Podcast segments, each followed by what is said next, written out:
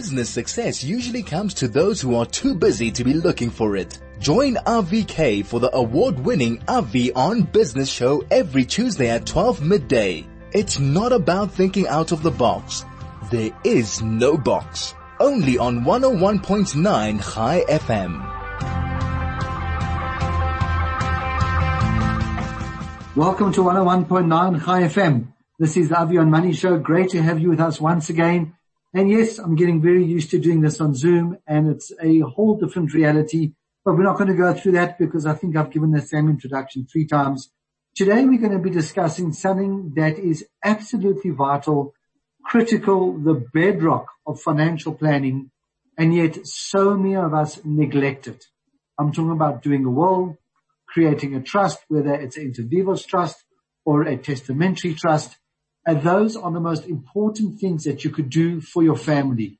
In other words, you could lay out things simply, cleanly, easily when you're not here. So when you're not here, people understand what your intentions were, who you're leaving what to, what needs to be paid, how things should be paid, and how children should inherit.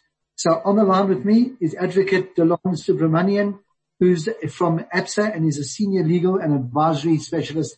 Dilon, welcome to Chai F M. Thank you, Avi. Morning to all the guests, or afternoon to all the guests of Chai F M. Great. Dilon, let's speak up a little bit. It's just a little bit um, um, soft over there. Let's start at the very beginning. Why is the will important? Okay, Avi, let's, uh, let's first start off by saying, uh, I mean, discussing what a will is. It's just a document yes. which you indicate how your possessions, um, must be divided after your death. So if you're married, you, your spouse and yourself can then decide uh, on a joint or a separate will, uh, and in terms of how your assets should, should be distributed to your heirs on your death. So that is That's the what a will is. Structure of a will. Correct. one hundred percent correct. It's just making sure that the right people inherit your assets on your death. Um, listen, there's various reasons why a will is quite important. Uh, we all have uh, collected assets during our lifetime. Even if it's not worth much, it's a sentimental value for us and our families and friends. Um, so when you drop a will, you'll see that those people who have special meaning in your life will be taken care of after your death. Uh, and the sentimental value will be preserved according to your wishes as well. So there's a couple, you know, there's a couple important points as to why you should get a will done. So like I've, uh, uh, just to reiterate, it's yes. just basically depending, um, uh, making sure that your assets are distributed to the right people. Um, especially when, uh, getting a will done, it, when it comes to guardianship as well, if you have minor children in your relationship, making sure that you have appointed a guardian to look after them after you've passed away. Um, it also avoids you uh, having a lengthy winding up process of your estate as well. That's quite important. You know, we always talk about drafting a will, drafting a will. What people often don't realize is that the risk of not drafting a will makes any effort that one has to, to go into to draft a will almost seem insignificant, because dying intestate can be a, quite a mess. It can, Avi. That's one hundred percent correct. I mean, if you die in te- uh, uh, without having a will, so then the laws of the Intestate Succession Act will then kick in, which then basically means that your estate will be divided as per the um, the instructions or the rules uh, that applies to intestate uh, succession. So, yeah, it can become quite messy, um, and especially you have a situation where your beneficiaries might not be able to, or your intended beneficiaries, I should say, uh, will not be able to inherit from your estate. Well, let's take a quick break. I, we just need to uh, run to the shops quickly, but let's continue with that thought when I come back. This is R V on Business. Let's get straight back into it. So now we've created a will. You said before that if you're a married couple, you can either have a joint will or two separate wills. What's the difference practically between doing that? Okay, so when you have a joint will, Avi, it just allows the husband and, and, and wife to then plan together in terms of the estate planning. Um, you know, not to create any confusion, especially around guardianship and who should, should inherit the asset. Should, uh, they should, should there be total family liberation? So should the, the, the husband and wife and children pass away, who's then going to inherit? So that's what, that's what a, uh, what a joint will allows you to do. It just allows the wife and the husband to then plan together to, to ensure that they, their wishes are met. Um, with the single will, the, the downside to a joint will is that uh, currently the rules uh, in terms of the master of the High Court, who's the authority when it comes to deceased estates, they expect that the signed will or the originally signed will be handed into them upon death. Um, so when you do have a joint will, you find a situation where that that originally signed will is lodged with the master, um, and there could be complications in trying to get that will to resurface after the second uh, survivor has passed away. Um, so hence again, I mean, when it comes to joint and single wills, the, the main difference is that it just allows, in a joint will, it just allows the husband and wife to plan together. Okay, fantastic. Dilon, for the next few minutes, let's, let's sort of play a scenario, um, where you've got a husband and wife married, um, A N C with accrual, which is um, today mostly the most common way people are married. They have three children, um, they're all minors, and they come to you and they want to draft a will. And it's, there's, there's, there's no skeletons in the cupboard. You know, they want to leave everything to each other should they pass away, but their concern is their children. You know, if one of them is still there, that's great. Um, but if they're both not there, how do we look after the children, number one? And the other thing that the husband's paranoid about is tax. He's worried that, you know, if he leaves stuff directly to his children and not to his wife or to his wife via and leaves out the children, what's the most efficient way and practical way to draft a will in that sort of um, stereotypical family? Okay, Avi, so when you're looking at minor children, there's two issues you need to look at. First of all is the financial, uh, the financial part of it. Um, so they, like you correctly points out in the, in the beginning of this interview, there is something called a testamentary trust. Uh, now this is basically a vehicle which hosts the assets of the, of the deceased, uh, to be managed by the uh, trustees for the benefit of the minor. Um, a testamentary trust is created through a will, so that is one good way of actually making sure that your children's inheritance are protected. I mean, you know, uh, there's various reasons around that. I mean, can you imagine if you were eighteen years old and someone dropped a huge sum of money in your hands? You wouldn't want a situation uh, of uh, of your minor child abusing those funds at that point in time. Um, and then the second part of it is also making sure that you have a guardian appointed to look after the physical well-being of your child as well. So when I say the physical well-being, remember your minor child would need to go and live with someone after after yourself uh, or all natural guardians have passed away. Um, and so and so that's quite important as well, appointing a guardian to make sure um, the, the well you choose the right person in order to look after your your child and their circumstances. Um, and then coming to your other question is that uh, liquidity in an estate is quite important. So when I talk about liquidity, I'm talking about cash in an estate. Um, there's a lot of fees and taxes that a state does incur after death, um, and and and that's where the life insurance or your part or your your part of your job becomes quite important, because making making sure that you have sufficient liquidity to ensure that your instructions are met. So, like I said again, there are f- a few taxes and fees that do come about after death. Um, and making sure that you have the sufficient liquidity, which does come from life cover, um, uh, predominantly. Um, it just creates that liquidity so you can wind up the estate as quickly as possible.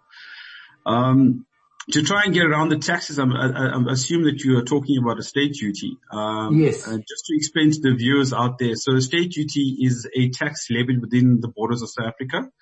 It's an uh, it's an it's an estate tax uh, which is which is levied against your estate after death.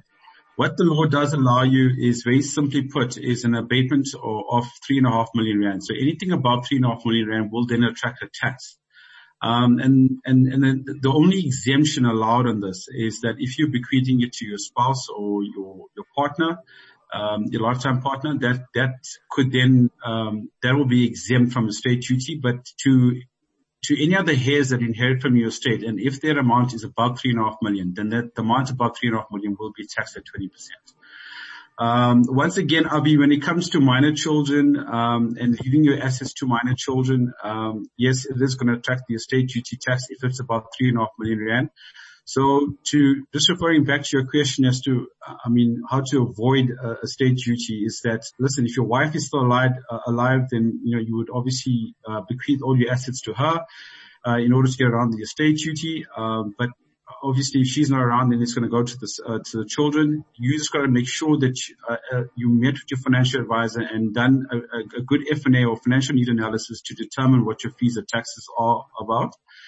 um, so that that trust then could then take care of your children going forward as well. Dilon, just before we run to the break, you know, besides doing it through a traditional life insurer and speaking to your life, to your, your financial planner, um, if somebody had to contact you through A B S A, is there a mechanism, is there a product where if they did their will with you, that they could sort of tick another block or take another product where they would never have to worry about, in the event of the death, the liquidity in the estate being swallowed up by fees, expenses, and taxes? one hundred percent. So, Avi, listen, A B S A Trust does have uh, partnerships with, uh, with, with certain, uh, with certain companies in this, in this point. Or on this point, um, so it's just basically a product to make sure that uh, your fees and taxes in your state are covered up. But like I said again, this is if you have done good financial planning with your advisor, there's absolutely no reason to to to sort after these products. Um, I mean, the bottom line is that you would only need these products if you require uh, further financial assistance or liquidity in your state on your debt. Fantastic, Dilon. We need to run to the shops quickly, but before we go, I just want to let everybody know that Pick and Pay Norwood has the following specials, and it's valid only up until the twenty-eighth of May, twenty twenty. So, Dilon, even this, this is for you also. You don't have to worry about it just because it's kosher, hey? Pick and Pay whole bird for only seventy-nine ninety-nine. Sure, your wife would kill you because you can get it cheaper, but not kosher, I'm sure. Pick and Pay butchery kosher okrol vorse, which is ninety-nine ninety-nine per kilo. Pick and Pay kosher lean mince is also ninety-nine ninety-nine per kilo, and Pick and Pay minced hake for one hundred twenty rand, sorry, one hundred twenty-nine rand ninety-nine. Call that one hundred thirty rand a kilo for minced hake. Pick and Pay Norwood, the mall that has all the specials. The team at Pick and Pay Mall wishes you a Chag Shavuot Sameach and Sameach. That's a happy Jewish holiday, Dilon, coming up on Friday. Craig, let's take a quick ad break. We'll be back in a moment. This is R V on Business. Welcome back to one oh one point nine Chai F M. This is the R V on Money Show, and on the line with me is Dilon Subramanian, who is a senior legal and advisory specialist at A B S A. And I think at this point I can say someone I work very closely with, someone who I um, confide in when it comes to my will and trust and everything that I need for my family. And the reason why um, the The company that I work for, Discovery, has got this relationship with A B S A is because the level of service is almost nothing that you have received from a similar sort of institution. There's no stencil. You don't get an email saying, please fill in the details and come back to us. It's a personal phone call. It's a personal Zoom session these days. Or previously it was a visit, and hopefully it will become a visit again if that's necessary. But your will is drafted personally and is drafted for you.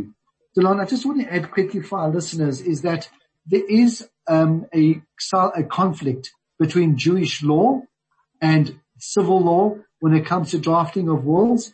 And the Beit Din, the Johannesburg or the South African Jewish court, um, does have a Jewish will.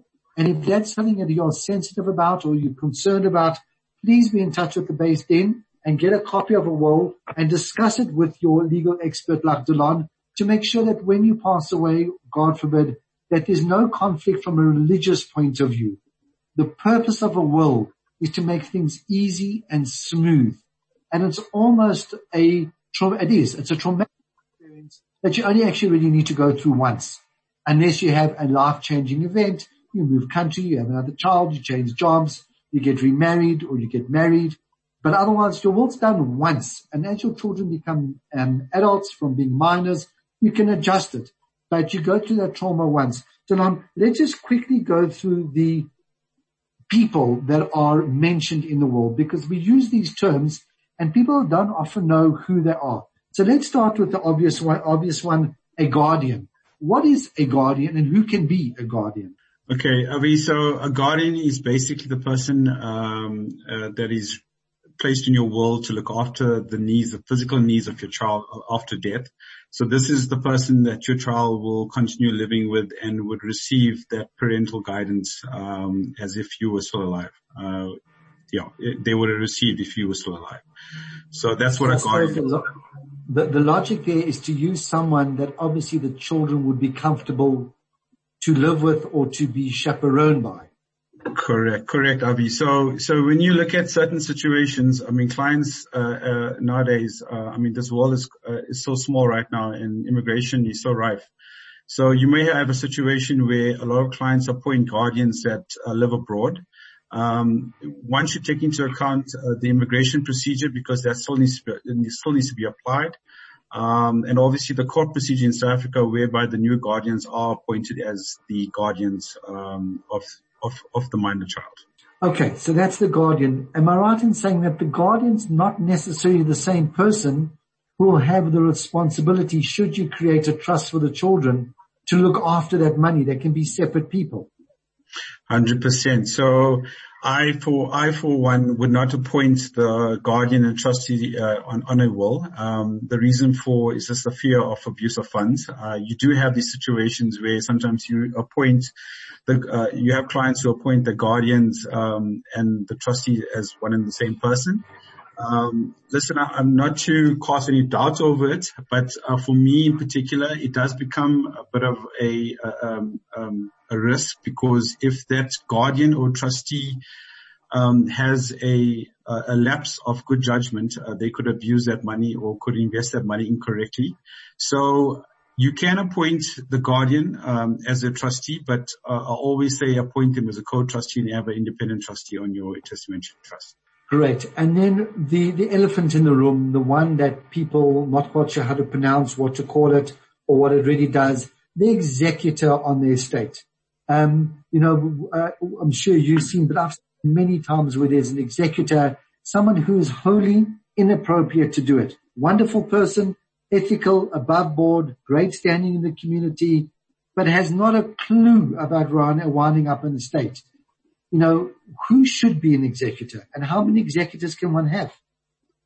Okay, so when you appoint an executor, I mean, you can have um, you can have one or two executors, entirely up to you. Um, an executor is basically the person that is is put in charge of administrating your estate and making sure that the the the taxes and fees of the administration process is taken care of, uh, and to ensure that your heirs uh, do in, inherit your your assets there afterwards, uh, as per the wishes of your of your will.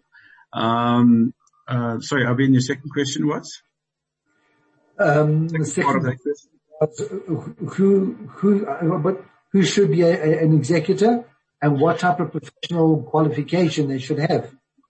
Okay, so listen, the, the Master of the High Court is very, uh, very clear on this. So an executor is a registered executor. Um, you got a lot of uh, attorneys, uh, trust companies out there that can be an executor on your will. Like I said again, you can appoint your family member or a um, or a friend to be a co, someone that you trust, basically a trusted person, to be a co-executor with the person you choose to be the executor.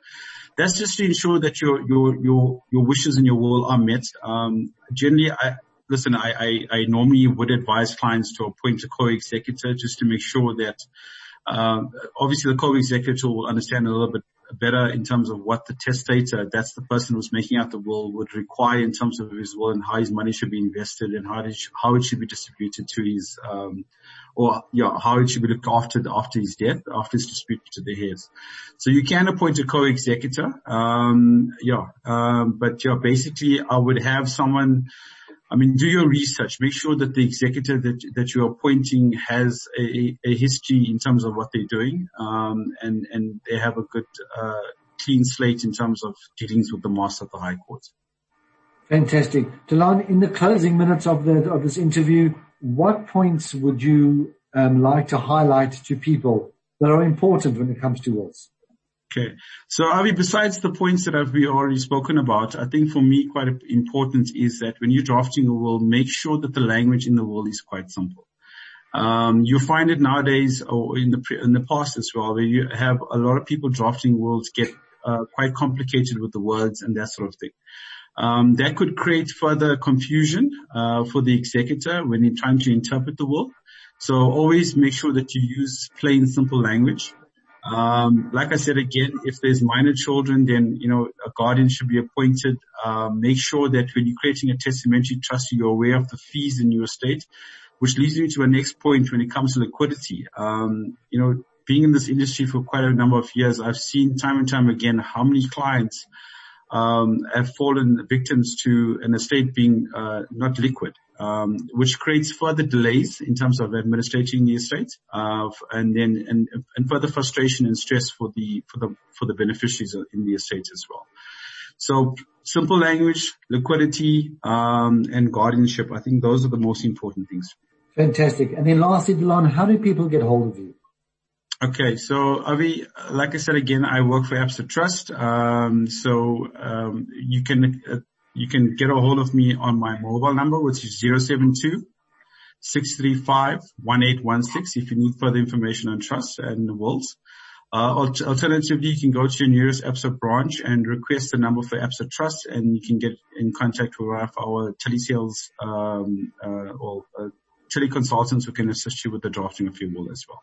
Great. And lastly, if you're uh, not quite sure, just get hold of Chai F M, ask them to uh, ask me for Dilon's details, and I'll gladly share them. Dilon, thank you so much for your time. You're welcome, Avi. It was great chatting to you guys. Great. Thank you. Thanks, everybody, for listening. Just want to wish um, everybody a Chag Sameach, a good Yontif coming up for Shavuot on Friday and Shabbat, and it should just be uh, it's going to be interesting going to shul, not hearing um, the laning that we usually hear, not going to Tikkun Lel to learn through the night, and uh, all the uh, the customs that go with that on on Yontif morning. But uh, we can still celebrate at home, and we will celebrate at home. And I'm sure we'll be feeling somewhat uncomfortable towards the end of, of Friday afternoon from all the milchiks, all the milk food that we can eat, um, as is customary on Shavuot. But Craig, thanks for pushing the buttons. D J Flo, thanks for putting it together. Dilon, have a great day, and we'll speak to you later.